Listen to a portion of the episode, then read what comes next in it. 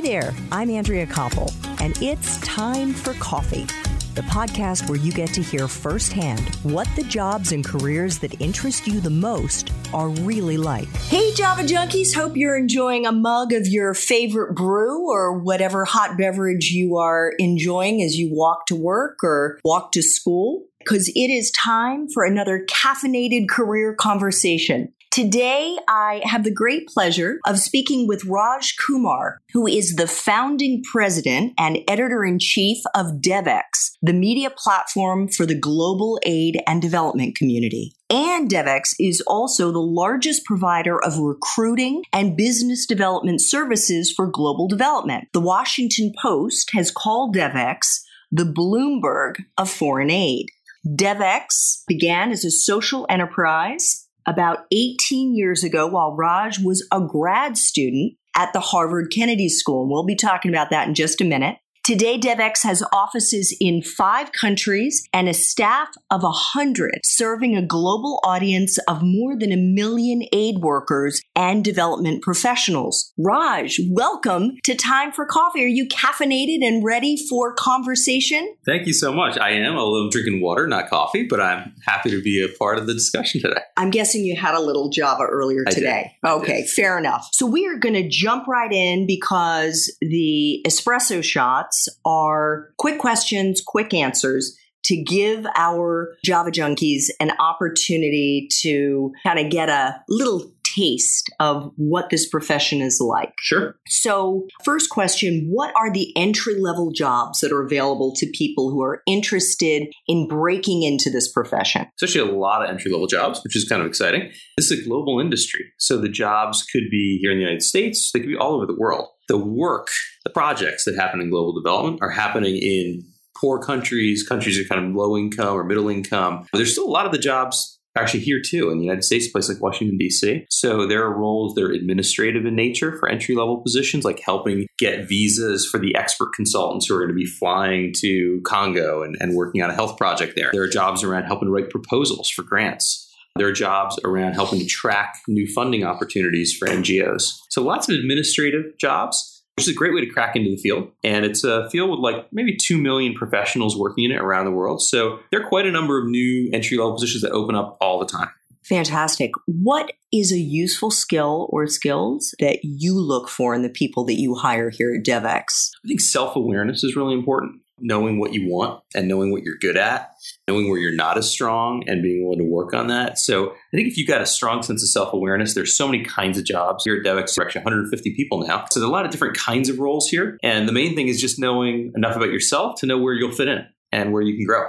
Is someone's major in school a deciding factor to get into this profession? And if they haven't studied a particular subject, do you think that's a deal breaker? That used to be kind of the case, and it's really not anymore. You can study anything you want. There are plenty of people who come to the development sector who work in business, plenty who have a degree in English or philosophy. I mean, you can find a way in. So it's not really about the degree so much because there's such a wide variety of work. This is an industry where you're talking about mainly rich countries helping poor countries to develop. Originally, that was a very government run thing, but now there are lots of small NGOs, social enterprises. It's no longer just like rich countries going to poor ones, but lots of great, exciting work happening within these dynamic countries. So there's a lot of kinds of roles. So it doesn't really matter that much what you studied. You will typically find most people in the sector did something related to policy or politics or international affairs at the undergrad level, maybe political science. You'll find more of those folks here, but it's not like if you studied something else, you can't break in. You absolutely can. What about graduate degree? Graduate degrees are really common in this industry. It's not essential, but I would say the vast, vast majority of people who you meet in global development have a grad degree. I think on our website, the million professionals or so who are working in development that are members of our community, it's something like 80% that have a graduate degree. So it's really high up. I actually dropped out of grad school. So maybe I'm a sign you don't necessarily need to have a graduate degree. And it, things are shifting a lot. Don't feel like you must have a graduate degree, but this is an industry where typically people have them. What about life experiences based on the many years now that you've spent both as an entrepreneur in this industry and also an observer? Mhm. What do you think are some of the skills and life experiences that are more useful? I think one is having an international mindset. And that can be a challenging barrier for people. Like if you haven't had the chance to study abroad or you haven't traveled abroad, that can be a, a real barrier for cracking into this industry. Because if you're going up against other candidates for a role and they have spent time overseas, and again, overseas meaning not visiting Italy with your parents or something, but actually like having spent time in sub Saharan Africa or in Southeast Asia or the places where this kind of work is happening, it's kind of hard to have a job in this field if you don't really understand what the work really is and what these places are like, the challenges people who live there are facing. So that can be pretty important. And again, a lot of people who, are working in this field more and more are actually coming from those countries themselves. So they have that experience and it's a different story. But if you're an American or European, having an international experience, international mindset can be really valuable. What is the best part for you of being in this profession? Just getting to see the impact of the work that's happening. So I'm constantly meeting like really exciting people doing amazing work on the ground. They're just changing the world, uh, often at a very small scale, like in there in a village somewhere, in a community somewhere. But it really makes you feel good if you because if you look at kind of the news, it's like a depressing world out there. But I get to see the other side of the story, which is just exciting work happening every day all over the world, making lives better. That's pretty cool. Yeah, it, it helps ground you, right? Or put life really in perspective does. when you see both the conditions that people are living in, but then the potential. Yeah, I tend to be an optimist having seen all this. I mean, I think actually there's a lot of good things happening out there. Now, the flip side what part of your current job really sucks? I think it's probably the bureaucracy because this is an industry. There's a lot of government role in the industry, a lot of big institutions. Some of these have been around for many, many decades. So it's not like you just have a good idea and you're going to just do it. Often you run up against kind of slow moving institutions, long processes.